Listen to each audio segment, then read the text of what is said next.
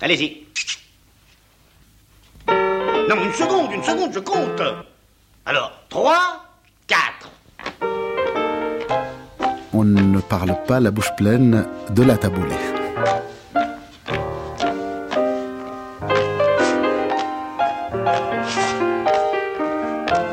On ne parle pas la bouche pleine. Une émission d'Alain Kruger. Sortez.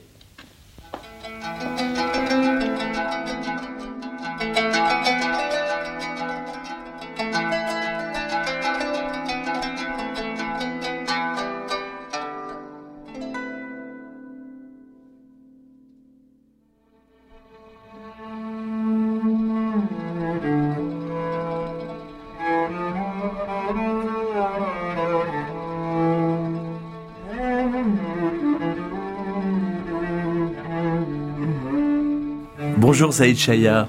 Bonjour Alain Kruger. Euh, je suis très heureux de vous accueillir, euh, vous, l'historien du Proche-Orient, pour nous parler euh, d'un d'un sujet tout à fait capital euh, au Liban et à Beyrouth, puisque nous écoutions le Beyrouth, un sujet capital qui est le taboulé. Je dirais la taboulée, parce qu'il faut la différencier du taboulé qui existait bien en France depuis bien longtemps. Donc, euh, je préfère utiliser le terme euh, taboulé au féminin, parce que c'est comme ça qu'on l'utilise au Liban déjà, et, parce que c'est un plat qui est complètement différent de ce que vous connaissez ici, ou de ce qu'on va dire, euh, ce qui est répandu en France et ailleurs en Europe. Alors, comment l'énonce-t-on en arabe d'abord Bon, en arabe, on dit taboulé tout, tout simplement. Il n'y a pas le E accent aigu, bien entendu. Donc c'est un I, ça fait plus tabouli. Mais euh, je précise qu'il n'est pas le nôtre. Euh, Bon, c'est vrai que c'est un plat, euh, le plat national au Liban, mais il est, il est maintenant presque international et je peux Oh, il dire est que international. il est international absolument. Et si on, re- on remonte dans le temps, euh, on, peut dire que c'est un, un plat qui a toujours existé sur, euh, sur cette terre du Moyen-Orient Je dirais tout simplement que à l'époque moderne et que dans les deux derniers siècles, euh, nous avons des, des registres et euh, que ce soit euh, par des sources écrites ou même des sources orales que euh, la taboulée existait bel et bien au Liban, spécifiquement au Liban et non pas dans d'autres pays. Je dirais que le grand changement, c'est plutôt dans l'usage et dans la fréquence de l'utilisation de, de ce plat. On mangeait surtout euh, ce plat au printemps, en été. On se préparait pour pouvoir le manger, je dirais le déguster, parce que c'était pas facile de le manger euh, en hiver.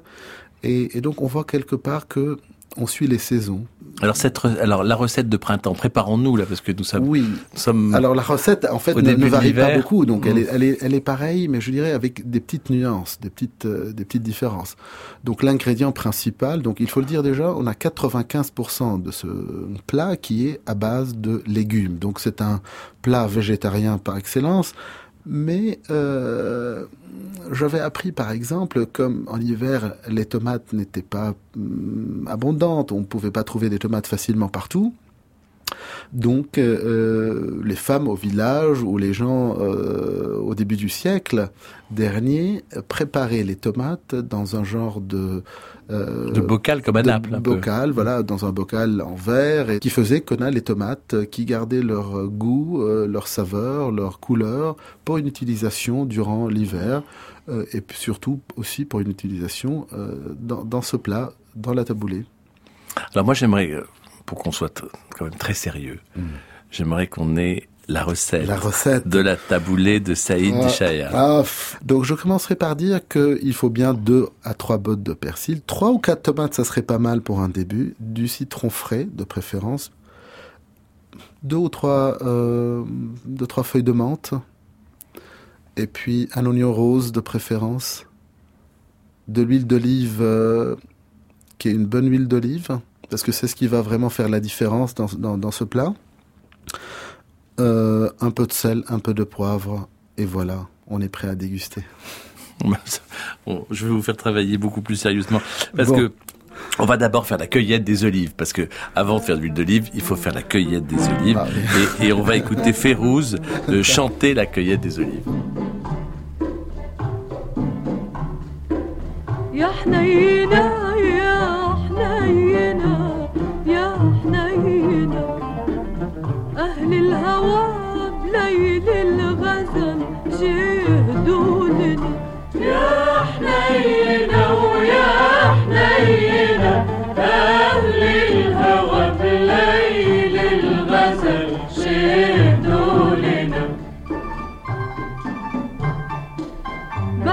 عينك لا بقى تزيد الحكي يا حنينة ولا تروح عني للعوازل Saïd Chaya, dans l'art de, de découper le persil, il y a différentes approches. Il faut vraiment couper le persil et non pas le hacher mécanique, ni, ni mécaniquement ni électriquement. C'est ça qui va changer, c'est ce qui va donner le goût, la texture euh, et qui va quand même donner au plat sa consistance. Parce que quelque chose qui qui est, qui est, euh, je veux dire, euh, pratiquement cassé, parce que il faut pas casser la feuille. La feuille doit rester telle quelle, mais juste couper un tout petit peu. Alors c'est quel type de pe- de persil d'abord? Moi, je, moi, je préfère le plat. C'est ce qui a le plus de, de, de saveur, plus d'odeur et plus de goût en, fin de compte.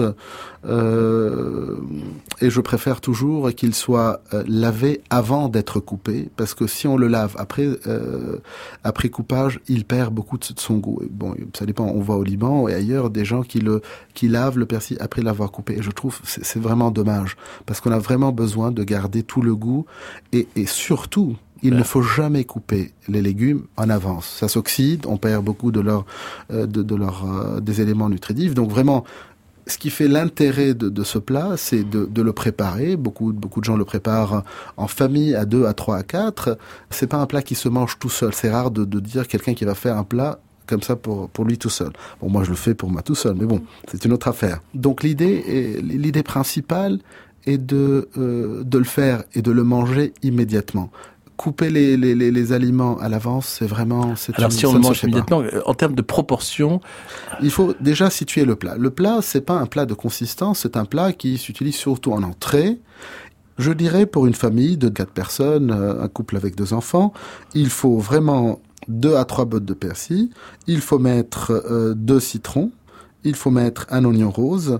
Il faut deux ou trois tomates. On peut pas faire sans.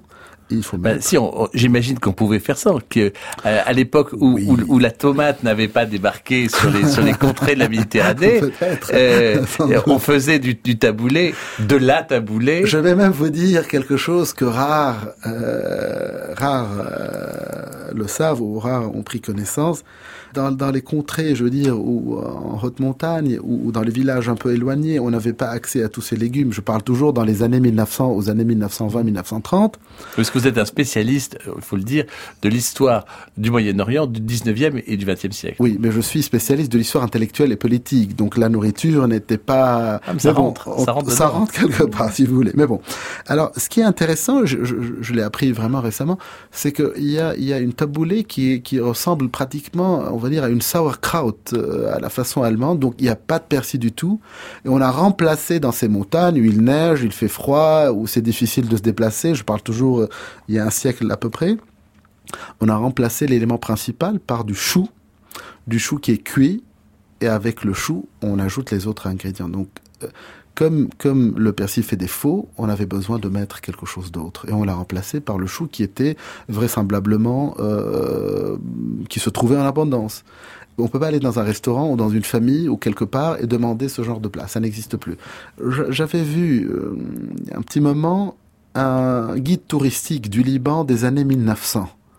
Et donc, quand on veut euh, inviter les gens à venir découvrir la montagne, la plage, les cèdres et autre chose, et la, la verdure au Liban, ce qui n'est plus malheureusement le cas de nos jours, le béton est un peu partout, il y avait ces deux plats. Ces deux plats, je dirais, qui reflètent cette identité libanaise, c'est la taboulé et le houmous. C'est les deux choses qui existent dans ce guide touristique.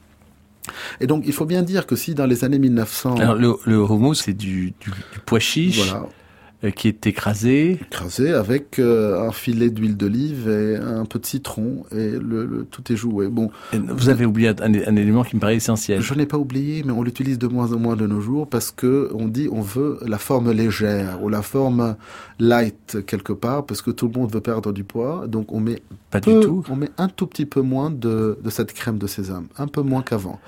Et, l'ail Là, là, là, il faut dire que dans, bon, on va dire, ça s'utilise encore, bien entendu, mais dans les restaurants, on évite l'ail. Malheureusement, je trouve que c'est. c'est ça, c'est votre influence. C'est parce que vous avez. C'est pas mon influence personnelle. C'est parce que vous avez été aux États-Unis.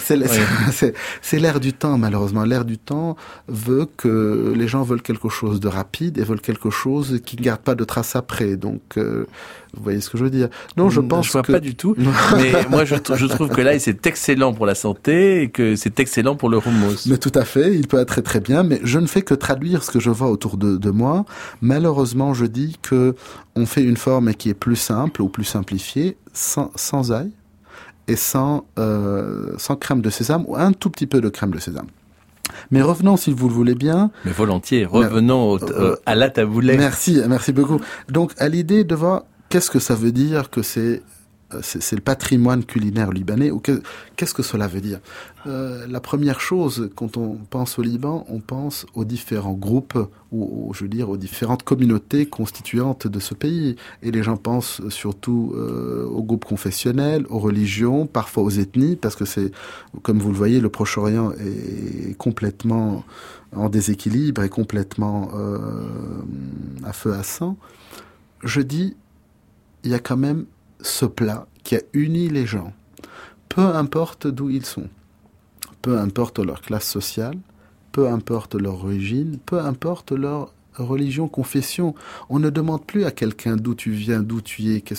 On voit que ce plat unit les gens. On peut être au sud, au nord, euh, on peut être dans la montagne, on peut être chez une famille. Euh, voilà, on voit que tout le monde trouve et considère ce plat comme étant plat traditionnel et plat de l'unité d'identité nationale. Oui, alors euh, euh, même, même, même si les Syriens et les, les Palestiniens le, oui, le je veux dire, euh, tout le monde, comme comme je l'avais dit auparavant, tout le monde peut avoir, peut manger ce plat partout, mais euh, sans entrer dans les détails historiques du 19e siècle, il faut dire que quand le Liban existait dans la première moitié, et j'existe sur le terme exister, c'est-à-dire avoir des frontières, avoir une justice avoir une, une forme de, de, de police, une forme de sécurité, les autres n'étaient pas et n'existaient pas. Donc, euh, donc le Liban, euh, sous sa forme moderne de nos jours, et, euh, existe depuis 1845. Entre guillemets, c'est ma, théorie ou c'est mon, dernier travail où, je travaille un tout petit peu sur ce qui a été oublié, délaissé par les autres, à savoir que le Liban n'existe pas depuis 50 ans ni 70 ans. Depuis 1845, on a des, des sources écrites euh, statuant sur les frontières sur euh, la façon dont la justice est appliquée et pratiquée au Liban, et en, en, fin de compte sur comment est-ce que euh, la sécurité est menée euh, et, et Saïd Chaya, vous avez aussi des traces de consommation donc de de votre taboulé euh, sur la terre du Liban. Euh, des traces, ça, ça, ça, ça, fait très très vieux dire. En fait, ça fait très ancien dire des traces. On, on, on le sait. Donc déjà dans, dans, ce guide des années 1900, donc nous, c'est-à-dire c'est une trace écrite. Et, et, toujours ce qui est écrit euh, traduit et reflète ce qui est peut-être deux, trois, quatre décennies auparavant. Donc quand on lit quelque chose dans les années 1850, il traduit vraiment quelque chose qui n'est pas né à l'instant même. Et voilà. Et euh, mais alors Saïd Chaya, vous, vous n'avez pas encore dit les différences entre les différentes époques, enfin oui, les, les, différences époques. de, de taboulé entre les différentes voilà, époques. Alors, euh, ce que je voulais dire par la différence entre les époques, c'est-à-dire, c'était surtout dire comment les gens, c'est le rapport à la nourriture, c'est le rapport au corps, c'est le rapport aux autres, c'est le rapport au monde quelque part, si je peux le dire de cette façon. Mais juste une petite remarque, donc une petite remarque, je veux dire une petite euh, petite fenêtre. Euh, on voit vraiment que les gens il n'y a pas Noël sans taboulé. Ça n'existe pas. Il n'y a pas de Pâques sans taboulé. Il n'y a pas de fête musulmane sans taboulé. De nos jours. C'est-à-dire que ça fait partie de cette fête, de cette joie. D'ailleurs, je vous ai peut-être dit, ou euh, omis de vous dire, que aussi on parle des années 30, 40, 1930, 1940. Euh, quand on perdait quelqu'un, après une mort, il y avait un deuil et le deuil se portait ou se pratiquait différemment de nos jours. Donc, euh, je veux dire, c'est un peu comme le sud de l'Espagne ou le sud de l'Italie, les, femmes sont habillées en noir, et pour les 40 jours, parfois un peu plus que 40 jours, mais surtout c'est pour, pour 40 jours, et, et, le, et la famille euh, de la personne qui est décédée ne fera plus ou ne mangera plus la taboulée, comme signe de tristesse et signe de deuil. Donc, donc on, on abolit tout ce qui est signe de joie et tout ce qui est signe de fête. Et donc, Vous voyez, la taboulée, pendant 40 jours, ne se mangeait plus. Et je trouvais c'est touchant parce que c'était une période où on exprimait sa joie, ses tristesses d'une façon différente que de nos jours.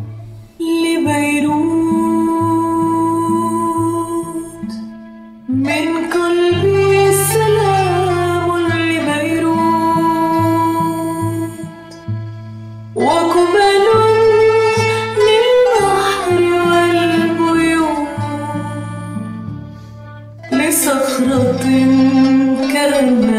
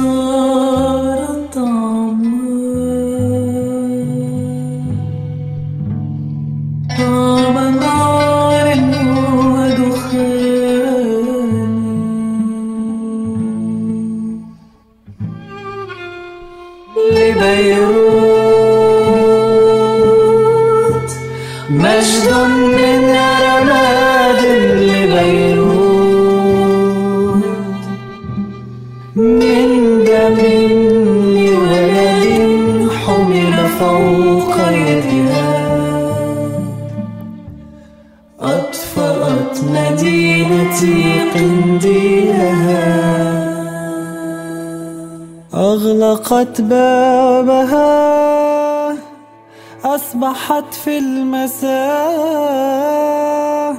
وحدها وحدها وليل. نحن على موجة فرانس كولتور في باريس مع ألان كروجير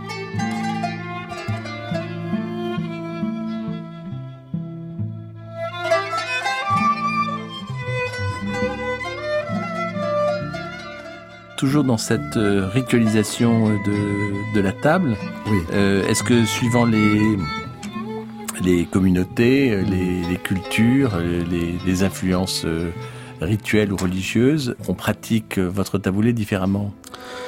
Je dirais qu'il est pratiquement pareil partout, à quelques différences près. Je vais vous donner deux, trois exemples. Au moment où le citron est un peu en pénurie, où il est difficile d'accéder au citron. Je ne parle pas de nos jours, je parle avant. On peut mettre le jus de grenade. Et au moment où on n'a pas de citron ou de jus de grenade, et ça c'est merveilleux je trouve, qu'on a pu trouver les raisins qui ne sont pas mûrs, le jus de raisin qui n'est pas mûr, je précise, parce qu'il est acidulé. Le verjus. Le verjus, exactement. Et donc, qui remplaçait le citron. J'ai même appris qu'à un certain moment, quand on trouvait pas ces deux ou trois ingrédients, on mettait par exemple un genre de plante comme, comme le pissenlit, qui va aider et substituer euh, à d'autres éléments qui manquent. Donc, je pense qu'il y a... le sumac? Le sumac, bien entendu. Je vous remercie de m'avoir appris cela parce que j'ai pas dit que Alors, le, Liban sans sumac, qu'est-ce que ça veut dire? Oui. Alors le sumac, c'est c'est cette épice. euh, bon, euh, je veux pas dire qu'elle se trouve un peu, elle se trouve partout, c'est clair, mais c'est vrai que le sumac, de un, il colore un tout petit peu avec cette couleur euh, rouge rosâtre et, et ça donne un, un arrière-goût qui est qui est assez Un peu agréable. vinaigré aussi. un peu. Euh, je resterai sur l'idée d'acidulé, pas vinaigré, parce que l'idée c'est l'acide, c'est l'acide qui est là, c'est le fait de, de donner. Bon, mais tout ça sans huile d'olive, qui est une bonne huile d'olive euh, pressée à froid et qui est de préférence euh, biologique, je trouve qu'il y a quelque chose euh, qui manque à la taboulée. Voilà. Alors on va on va continuer à, à faire cette exploration euh, libanaise avec Mm. comme une petite fille qui est privée de, de danse. Une, non ma fille tu n'iras pas danser, c'est ce qu'on pouvait dire euh, à Férouz dans les années 60 sur un air de mambo et produit par euh, les frères euh, Rabani.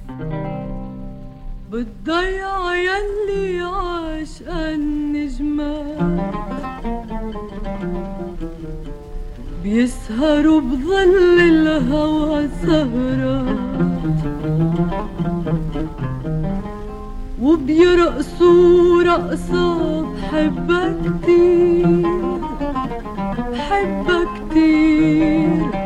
عغنى الحلوين والحلوات. هيك مشق الزعرورة يا يما هيك. هيك بتمشي الأمورة يا يما. هيك هيك مشق الزعرورة. يا يما هيك. وهيك بتغني العصفورة. يا يما هيك. نحن بعلية خضرة عملنا سهرة. عجناح النسمة وعطرة تشوقنا ليل. هيك مشط الزعرورة. يا يما هي هيك. الحلوة وزهورة بيميلوا هي والحب اللي Saïd Chaya, vous, vous disiez que c'était un, un plat très important au, Liban puisqu'il il rassemblait et, et unissait la population. Euh, comment ça se vit euh, Je dirais, au-delà de rassembler et d'unir autour d'un plat, déjà, on est en train d'unir la famille. C'est-à-dire, euh, je n'ai aucun souvenir euh, d'une famille qui se réunit le dimanche en tous les cas, parce que c'était le cas à un certain moment, que tout le monde est occupé durant la semaine, à l'école, à l'université, au travail, etc. C'est impossible d'avoir une réunion sans taboulet.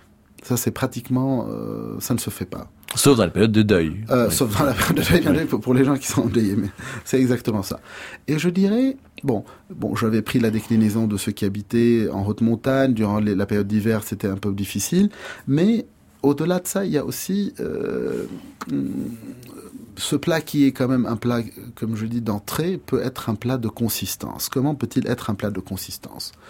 Durant les périodes de guerre, la Première Guerre mondiale, euh, bon, peut-être un peu moins la Deuxième Guerre, mais surtout durant la Première Guerre mondiale, j'avais aussi appris que, bon, vous savez, c'était, c'était la grande période de la famine et les misères de la guerre, donc les gens mettaient tout ce qu'ils avaient, des restes, des pas de restes, tout ce qu'ils pouvaient trouver dans leur jardin, et faisaient quelque chose, et ils l'appelaient la taboulée.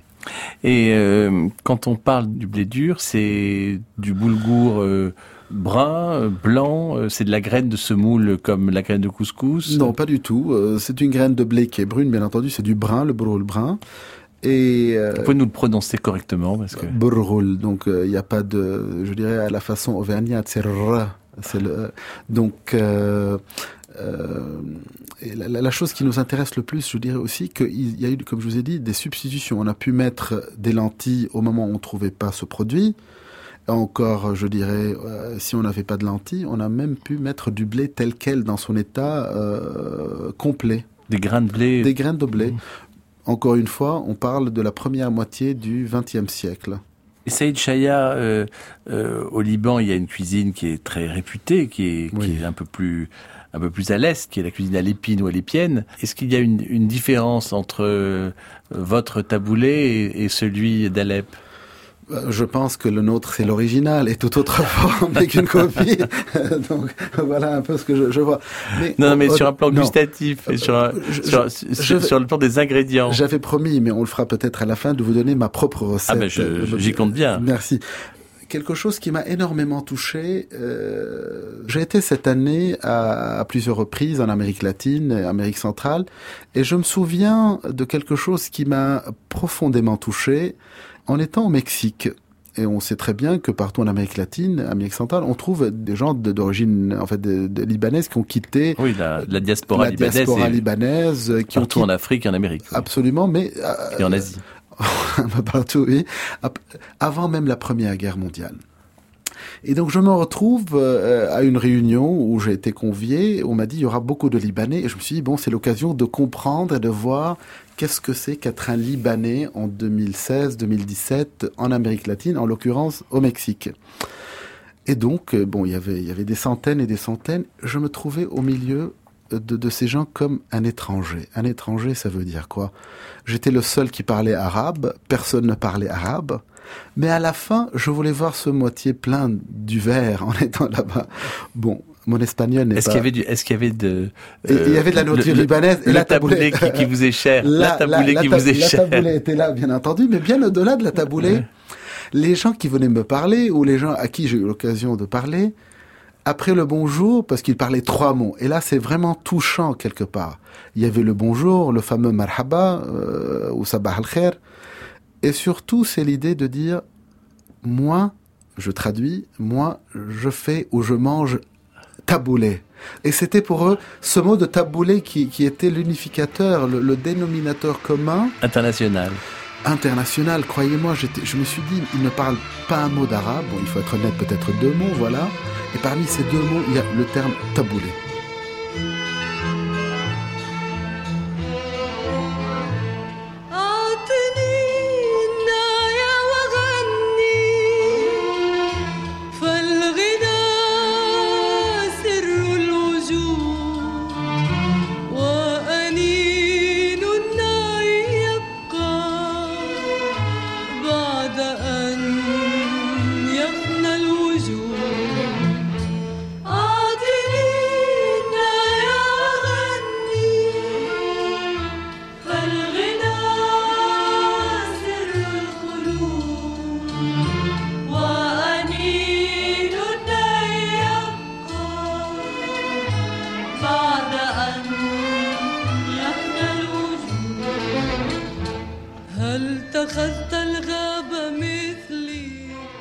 Pardon d'interrompre Férouz euh, et Khalil Gibran. On va pas se quitter, euh, Saïd euh, Chaya. euh, on va pas se quitter sans, euh, sans entendre votre recette Ma euh, fameuse de, recette. de taboulé. Euh, et ce que j'aimerais, euh, vous parliez de, de ces mots qui Oui. unissent les Libanais, enfin euh, du monde entier. Euh, quels sont les, les, les premiers mots euh, que, que connaissent les enfants? Les premiers mots, vous savez, les enfants, euh, ils apprennent à dire papa, maman, je pense, c'est les deux, deux premiers mots.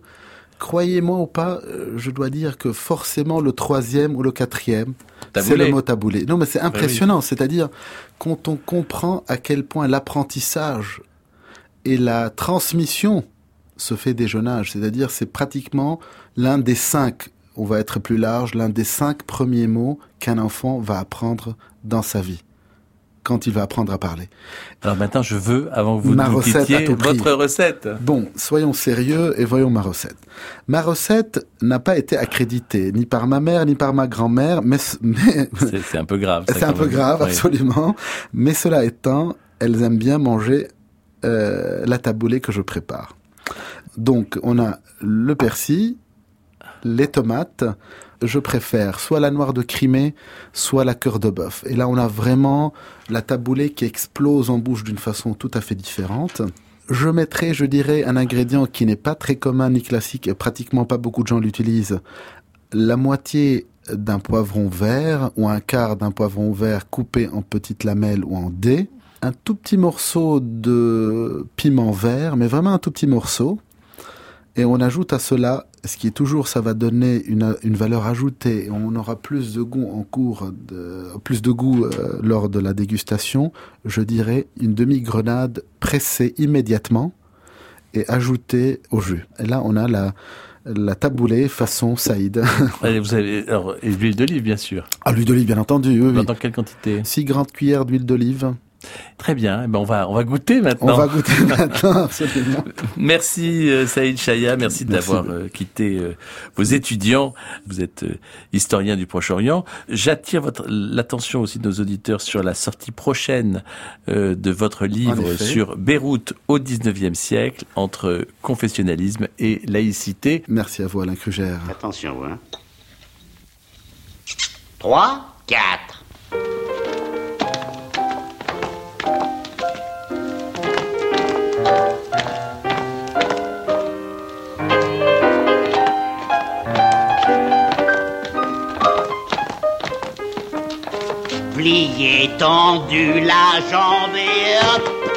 C'était On ne parle pas la bouche pleine, une émission d'Alain Krugère avec la collaboration de Daphné Abgral. La prise de son est de Pierre Monteil et la mise en onde d'Anne Pérez. Vous pouvez réécouter cette émission aussi longtemps qu'il vous plaira. Vous pouvez aussi la podcaster et dans quelques instants, le journal sur France Culture.